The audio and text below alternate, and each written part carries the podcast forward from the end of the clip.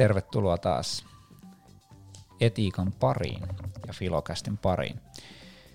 Tässä jaksossa lähdetään katsomaan vähän erilaisia etiikan osa-alueita ja katsotaan pikkusen tarkemmin tuota metaetiikkaa.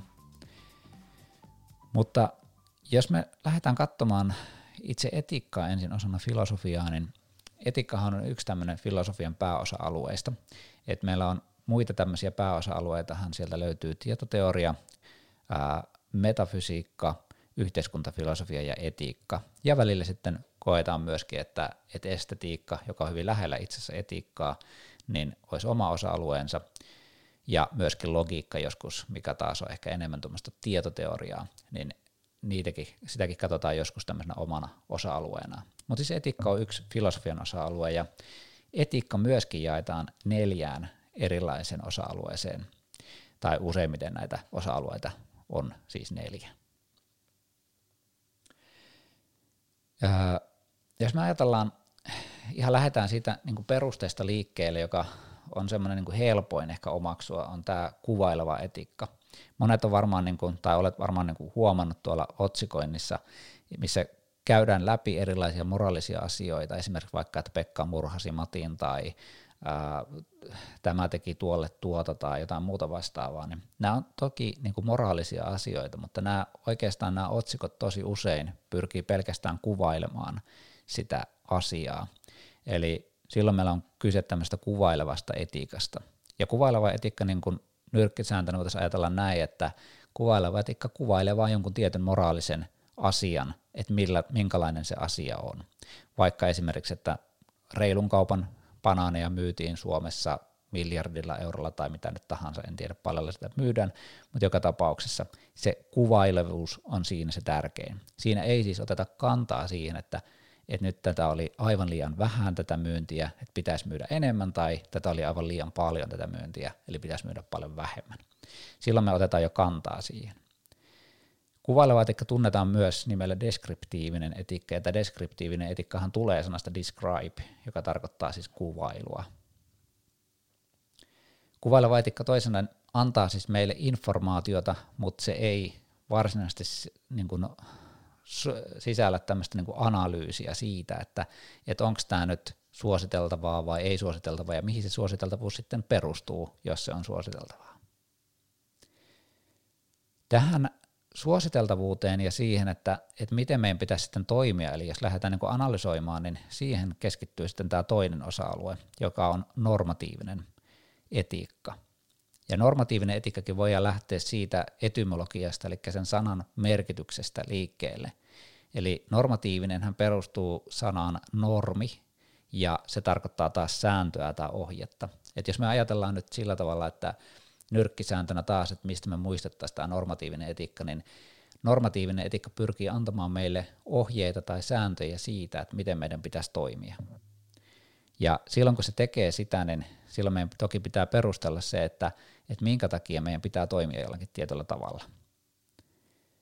Normatiivisessa etikassa on niin kuin kolme tämmöistä suurempaa tai yleisempää teoriaa ja sitten muutama tämmöinen vähän harvinaisempi teoria tai jota ei harvemmin nostetaan niin kuin esille, mutta jotka kuitenkin saattaa olla ihan hyvinkin tunnustettuja teorioita. Mutta nämä kolme teoriaa, jotka monesti nousee esille, on hyveetiikka, velvollisuusetiikka ja seurausetiikka. Ja silloin kun me tuota, keskitytään ää, eri asioihin tässä moraalisen toiminnan arvioinnissa, niin silloin me myös käytetään eri teorioita. Et me, jos me nyt ruvetaan miettimään, että mihin me voidaan kiinnittää huomiota, kun joku tekee jonkun moraalisen teon, me voidaan kiinnittää huomiota siihen tekijään, eli niin sanottuun moraaliagenttiin. Katsotaan ihan hetken päästä moraaliagenttia pikkusen tarkemmin. Tai sitten me voidaan kiinnittää huomiota siihen itse tekoon, eli mitä siinä just tehdään. Tai kolmantena me voidaan kiinnittää huomiota siihen, että mitkä sen teon seuraukset on. Eli meillä on tavallaan niin kuin kolme tämmöistä tekijää, mihin me voidaan kiinnittää huomiota niin kuin ainakin. Ja nämä ovat ehkä ne yleisimmät. Jos me ensimmäisenä käsitellään tätä moraaliagenttiin liittyviä, eli siihen, joka tekee sen moraalisen päätöksen siinä tilanteessa. Ja tämä moraaliagentti kysymys ensinnäkin, että mikä, kuka voi olla tai mikä voi olla moraaliagentti, niin yleensä me ei ajatella, että että omista teoistaan moraalisesti vastuussa olisi jotkut pikkulapset tai eläimet tai ää, joskus myös mielenterveyspotilaat voi katsoa, että on täyttä ymmärrystä vailla ja silloin se moraalinen vastuu on ikään kuin alentunut siinä tilanteessa. Joten moraaliagentin tämmöinen ajatus siitä, että kuka voi ylipäätänsä olla moraaliagentti, niin sitä kannattaa pikkusen määritellä. Yleisesti ottaen moraaliagentilla katsotaan olevan tietynlaisia niin kuin ominaisuusvaatimuksia. Ensinnäkin tietysti pitäisi olla autonomisuus, eli se, että tämä moraaliagentilla, moraaliagentilla on kyky tämmöiseen itsenäiseen harkintaan ja päätöksentekoon. Ja silloin se tarkoittaa sitä, että, että se päätös on hänen oma ja itsenäinen päätöksensä, eikä kenenkään muun. Esimerkiksi hän ei ole kenenkään holhouksen alaisena tekemässä jotain tekoa, vaan hän itsenään on tekemässä tämän teon. No toinen on tämä ymmärryskyky, joka voidaan katsoa, että pieneltä lapsilta esimerkiksi puuttuu. Jos pieni lapsi tekee vaikka ää, jossain kännykkäsovelluksessa tuhannen euro laskun, niin hän ei välttämättä ole ymmärtänyt sitä, että, että minkälaisia niin kuin kustannuksia tai seurauksia siitä, että ostaa jotain tiettyä tuotetta siellä, niin minkälaisia seurauksia siitä on. Mutta aikuisella ihmisellä niin me oletetaan, että tällainen ymmärryskyky on, ja sen takia aikuinen ihminen ei voi mennä ikään kuin ymmärtämättömyydensä taakse tämmöisissä kysymyksissä. No yksi sellainen, mikä kanssa nostetaan moraaliagentissa niin kuin ominaisuutena ö, monesti esiin, on tämä empatiakyky. Eli se, että me ymmärretään sitä, että miltä toisesta ihmisestä tuntuu. Me pystytään asennoitumaan toisen ihmisen asemaan, kun me tehdään joku moraalinen teko. Eli toisin jos minä teen jollekin niin kuin hyvää, niin minä voin kuvitella sitä, että siitä toista ihmistä tuntuu hyvältä tämä minun tekoni. Tai toisaalta, jos minä vaikka lyön toista ihmistä, niin minä pystyn asennoitumaan sen toisen ihmisen asemaan ja miettimään, että miltä tästä toista ihmistä tuntuu, kun minä lyön häntä. No neljäntenä voi vielä ajatella se, että yksi sellainen tekijä myös on tämä vapaus. Eli se, että meillä on oikeasti niin kuin mahdollisuus päättää siitä, että tehdäänkö tämä teko vai eikö tehdä. Me tuossa metaetikan kohdalla pikkusen sivutaan sellaista asiaa kuin vapaa tahto, ja tämä on toki niin kuin sellainen kysymys, mikä sitten asettaa myöskin moraalin kyseenalaiseksi, että jos ihmisellä ei ole vapaata tahtoa, niin silloin myöskään ihminen ei olisi moraaliagentti, tai ainakin jonkun teorian mukaan. Näin ollen niin voitaisiin todeta näin, että, että moraaliagentti yleensä voi olla tällainen ää, niin kuin terve, aikuinen ihminen, joka pystyy näihin edellä mainittuihin kykyihin, niin ne on varmasti niin kuin moraaliagentteja silloin. Sitten tapauksesta riippuen niin voidaan katsoa sitten näitä erityistapauksia. Mutta tämäkään ei oikeastaan niin kuin vielä takaa siitä, että, että ihminen niin kuin automaattisesti tekisi moraalisesti oikeita tekoja. Että ihminen on taipuvainen myös siihen ympäristön paineeseen ja ympäristön tämmöiseen niin kuin ominaisuuksiin reagoimaan. Jos tämä kiinnostaa enemmän, niin kannattaa katsoa tuota TED.comista sellainen video kuin Zimpardon ää, tällainen ää, Lucifer-efekti video, ja siinä näkyy hyvin, että miten itse asiassa suurin osa ihmisistä, 90 prosenttia on tietyissä ää, olosuhteissa valmis siihen, että, että tappaa toisen ihmisen, mikä niin kuulostaa aivan hurjalta, että 90 ihmisestä voisi olla sellainen. Ja tämä perustuu tietynlaisiin psykologisiin kokeisiin, millä tämä on todennettu tämä kyseinen asia. Mutta mennään siihen sitten normatiiviseen etikkaan takaisin, että me ollaan moraaliagentteja käsiteltiin vähän.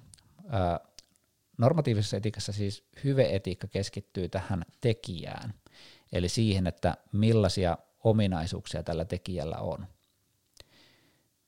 Hyveetikka me käsitellään muitakin näitä normatiivisen etikan teorioita käsitellään vähän myöhemmin, mutta, mutta jos me ajatellaan, että minkälaiset tekijät nyt vaikka tekee ihmisestä semmoisen, joka automaattisesti ehkä tekee oikeita ja hyviä tekoja, niin ne on sitten niitä hyveitä. Esimerkiksi rehellisyys, oikeudenmukaisuus, ää, rohkeus, kaikki tällaiset näin ikäisesti, niin nämä voidaan katsoa, että nämä on niin tällaisia niin moraalisia ominaisuuksia ihmisessä, jotka sitten aiheuttaa sen, että ihmisen on helppo toimia erilaisissa tilanteissa oikein. No toinen tapa olisi sitten keskittyä tähän tekoon itsessään. Velvollisuusetiikka keskittyy sitten tähän tekoon ja siellä me tullaan tutustumaan yhdessä jaksossa sitten tällaisen henkilön kuin Immanuel Kant, jolla oli tämmöinen kategorinen imperatiivi, joka siis tässä lyhyesti kuuluu sillä tavalla, että toimi sellaisen säännön mukaan, jonka toivoisit tulevan yleiseksi laiksi. Eli silloin meillä kiinnitetään huomiota siihen itse tekoon ja jossain määrin myöskin sen teon motiiveihin, mutta ei oikeastaan seurauksiin juurikaan. Toki ne seuraukset on sitten siellä myös mukana, että ei ne ihan merkityksettömiä ole, mutta se pääpaino on kuitenkin siinä, että joskus me voidaan tehdä myös tekoja, joista seuraukset, yksittäisen teon seuraukset ovatkin huonoja. No sitten se kolmas tapa on keskittyä sitten seurauksiin, eli se, että me katsotaankin teon oikeellisuutta sen mukaan, että mitä yksittäisessä tapauksessa aina seuraa siitä kyseisestä teosta. Jolloin sitten joskus tuntuu, että me, vaikka meillä on oikeus valehdella joistain asioista, jos ne seuraukset siinä tilanteessa siitä teosta ovat hyvät. Ja silloin me ollaan niin seurausetikan perusteella toimimassa. No tämän lisäksi me voidaan ajatella, että on olemassa myös muun muassa vaikka sopimusetiikka, jossa teon moraalisuus perustuu siihen, että noudatetaan sovittuja ohjeita tai sovittuja velvollisuuksia. Mutta siirrytään sitten seuraavaan. Tähän normatiiviseen etiikkaan me tullaan perehtymään vielä huomattavasti paljon laajemmin tässä myöhemmin. Mutta siirrytään seuraavaksi seuraavaan osa-alueeseen, eli kolmanteen osa-alueeseen, joka on metaetiikka. Ja taas jos meidän pitäisi niin kiteyttää, että, että mitä metaetiikka nyt sitten tekee, niin metaetiikka määrittelee sen oikeastaan, että mihin se moraali loppujen lopuksi perustuu. Ja samalla kun se määrittelee sen, niin se tulee määritelleeksi myös osittain tämmöisiä moraalikäsitteitä, kuten hyvä tai paha tai muuta tähän johdannaisia. Jos me ajatellaan, että mihin sitten moraali perustuu, niin me voidaan perustaa moraali esimerkiksi vaikka Jumalan sanalle – kuten vaikka supernaturalistit tekee, tai sitten me voidaan ihmisen luonnolle tai luonnollisille ominaisuuksille, kuten naturalistit tekee. Me voidaan myöskin todeta, että, että moraali perustuu meidän tunteille, tätä kutsutaan emotivismiksi. Tai sitten me voidaan sanoa, että järki on se, joka meille niin kuin, tuota, määrää sen moraalin, ja silloin me voidaan kutsua tätä vaikka, tai siis kutsutaankin tällaiseksi preskriptivismiksi, tai se on yksi tämmöisen järjellisen argumentoinnin muoto. Toki näitä erilaisia perusteita, metaeettisiä perusteita voi löytää paljon muitakin, mutta tässä nyt oli nimettynä muutamia, muutamia moraalisen ää, niin kuin perustan lähteitä. No nyt jos me mietitään sitten tältä pohjalta niin kuin käsitteitä hyvä ja paha, niin jos meillä vaikka moraali perustuu sitten sille Jumalan käskylle ja sanoille tai Jumalan ilmoitukselle, niin silloin se hyvä käsite aika usein rinnastuu siihen, mikä on Jumalalle kelpaavaa. Eli tavallaan ihanteena tässä tapauksessa olisi tällainen vanhurskas ihminen, joka pystyy toteuttamaan Jumalan tahtoa. Ja hyvä on siis Jumalalle kelpaavaa. Mutta sitten taas, niin kuin me viime jaksosta kuultiin, niin, niin tavallaan ateisti, joka ei usko sitten koko Jumalaan, niin se ei voi perustaa sitten moraaliansa tällaiselle Jumalalle, vaan se voi esimerkiksi perustaa sille tunteelle, niin kuin emotivistit tekee. Ja tunne kertookin siitä. Ja hyvä tunne kertoo moraalisesti hyvästä, ja paha tunne kertoo moraalisesti pahasta. No sitten metaetiikkaan kuuluu olennaisesti sitten tämmöinen niin laajempikin analyysi sitä moraalista. Ja yleensä siellä käsitellään tämmöisiä kielifilosofian avulla tai tietoopin tai ontologian avulla erilaisia asiantiloja. Jos keskitytään pikkusen tähän ontologiseen näkökulmaan, niin yksi tämmöinen ontologinen näkökulma metaetikassa on se, että, että millaisia arvot on. Palautetaan mieleen vähän ykköskaudesta sitä ontologia-käsitettä, joka on siis metafysiikkaa. Ja metafysiikka ja ontologia tutkii olemista, sitä, että miten asiat ovat olemassa. Ja siellähän olemassaolon tapoja niin kuin katsottiin olevan oikeastaan kolmenlaisia. Että meillä on niin tämmöisiä subjektiivisia, jotka on tämmöisiä henkilökohtaisia, jotka on ihmisestä riippuvaisia, tai sitten objektiivisia, jotka on ihmisestä riippumattomia, kuten esimerkiksi esineet ja muut tämmöiset asiat täällä ulkoisessa todellisuudessa.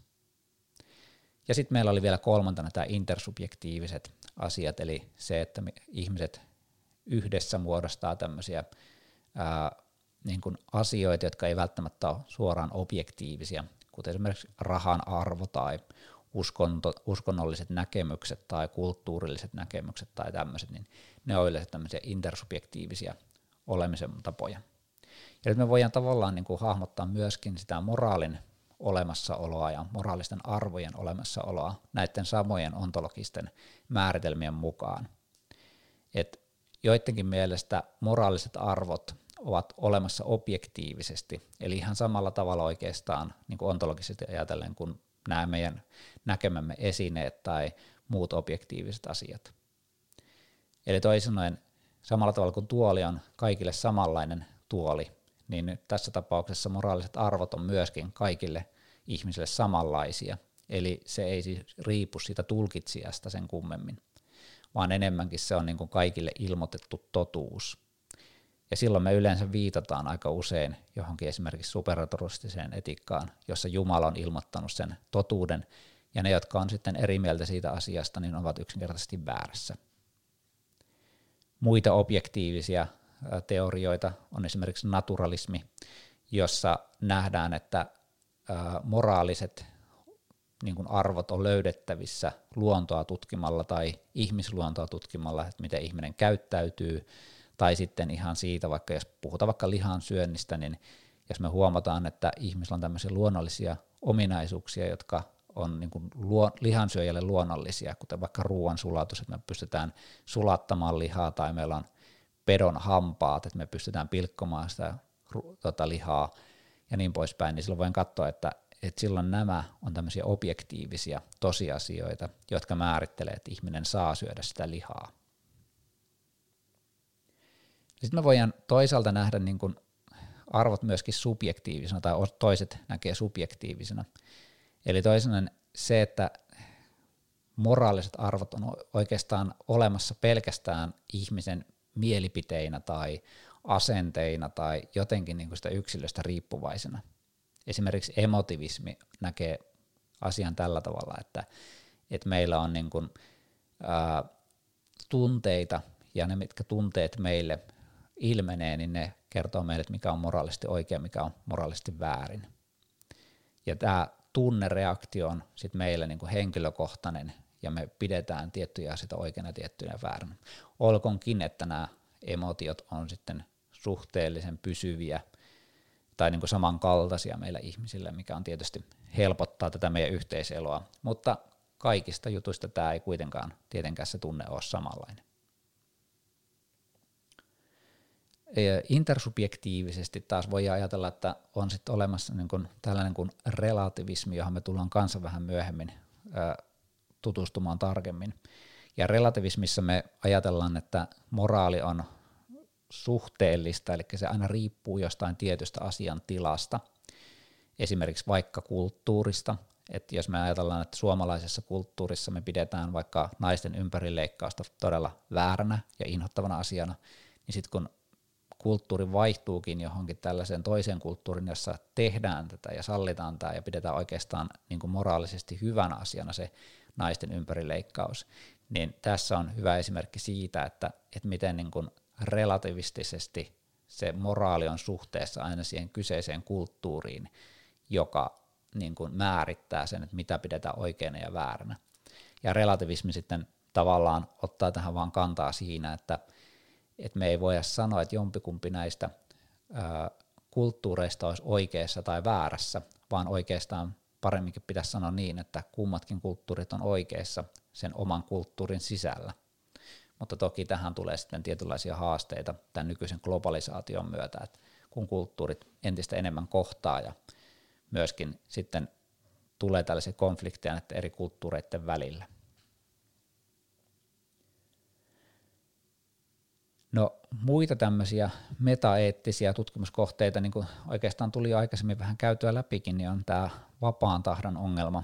Eli ykköskaudella me käytiin tällaista käsitettä kuin determinismi, indeterminismi, ja siellä me käsiteltiin myös sitä asiaa tästä vapaasta tahdosta.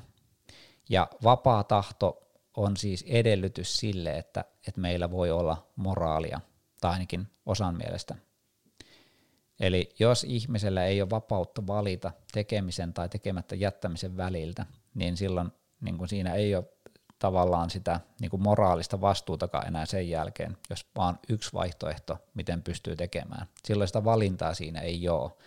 Ja jos ei ole valintaa, niin silloin me ei voi tietenkään laittaa sitä ihmistä moraalisesti vastuuseen siitä teostaan. No, siirrytään sitten vielä viimeiseen, viimeiseen tällaiseen etiikan osa-alueeseen, joka tässä tapauksessa on sitten soveltava etiikka.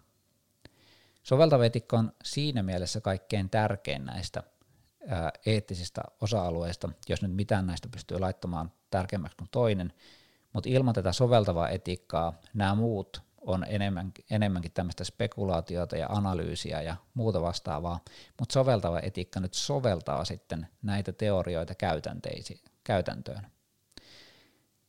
Perinteisesti meillä on erilaisia eettisiä ongelmia, joita me sitten tarkastellaan näiden eettisten teorioiden avulla. Eli parhaimmassa tapauksessa, kun meillä on eettinen ongelma, on se sitten vaikka abortti tai eutanasia tai joku muu, niin me pystytään käyttämään näitä eettisiä teorioita tämmöisenä niin sanottuna työkaluina sen kyseisen eettisen ongelman ratkaisemiseen. Nämä filosofiset teoriat ja käsitteet ei tietenkään anna automaattisesti oikeaa vastausta siihen, että mikä on se niin kuin kenellekin se oikea tapa toimia tietyissä tilanteissa ja soveltaa näitä juttuja, vaan nämä enemmänkin toimii tämmöisenä niin kuin työkaluina, apuvälineinä, joiden avulla tämän kyseisen ää, eettisen ongelman eri osapuolia ja näkökulmia pystytään niin kuin arvioimaan jotenkin järjen avulla.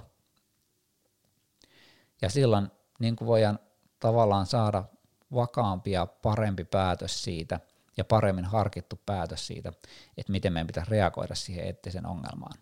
Että jos me vaikka mietitään, että te olette joutuneet tilanteeseen, jossa ää, nainen on tullut raskaaksi, että mietitte, että pitäisikö tehdä sitten tässä tilanteessa abortti vai pitäisikö pitää lapsi vai antaa lapsi adoption tai mitä tahansa näitä vaihtoehtoja sitten onkaan, niin siinä tilanteessa voitte lähteä miettimään esimerkiksi vaikka normatiivisetikan teorioilla sitä, että, että minkälaiset seuraukset tästä on, eli tarkastatte seurausetikan kannalta, tai sitten voitte miettiä sitä, että mikä tämä itse teko on, että saako abortin tehdä niin kuin tekona, ja sitten toisaalta voitte miettiä myös niin kuin sitä moraaliagenttia, eli sitä, että minkälainen ihminen tekee tällaisia ja tällaisia tekoja.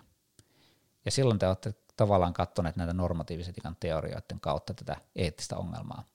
Tai sitten, jos te haluatte käyttää metaetiikkaa tässä pohdinnan tukena, niin te kysytte itsellenne, että mihin tämä moraali loppujen lopuksi perustuu. Jos teidän mielestä se perustuu sitten Jumalan sanaan ja sitä kautta te saatte sitten sen totuuden siihen, niin silloin totta kai teidän pitää tutkailla sitä uskonnollista puolta itsessänne ja miettiä sitä, sitä puolta. Mutta jos te ette usko Jumalaan, niin silloin te kannattaa miettiä, että mihin se moraalisesti loppujen lopuksi perustuu, minkä avulla te tuutte tekemään sitä päätöstä. Nämä aiheet sitten soveltavassa etiikassa vaihtelee eri aikakausien mukaan. Joskus ollaan pohdittu paljon enemmän esimerkiksi vaikka naisten tasa-arvoa tai ää, orjuutta tai tämmöisiä asioita, mutta ne ei ehkä tänä päivänä, varsinkaan nyt länsimaissa tai Suomessa nyt ole kovinkaan niin kuin suuressa, suuressa roolissa. Jos me mietitään tasa-arvoa, niin tänä päivänä tasa-arvoa mietitään enemmänkin muun sukupuolisten tai vähe, erilaisten muiden vähemmistöryhmien kohdalla. Ja myöskin teknologian tuomat eettiset ongelmat on yksi sellainen, mitä pohditaan hyvin vahvasti soveltava etikan saralla. Esimerkiksi vaikka itseohjautuvat autot, niin tuottaa meille hyvän niin kuin pohdinnan siitä, että kuka siinä kyseisessä tilanteessa on moraaliagentti. Eli kuka tekee sen päätöksen, kenen päälle tämä robottiauto ajaa, jos vaihtoehtona on, että joku kuolee joka tapauksessa. Mutta tässä me ollaan nyt tultu käyneeksi läpi neljä etiikan osa-aluetta, eli kuvaileva, eli deskriptiivinen etiikka, normatiivinen etiikka, metaetiikka ja soveltava etiikka. Ja näillä opeilla sitten seuraavaan jaksoon. Kiitoksia tästä kerrasta.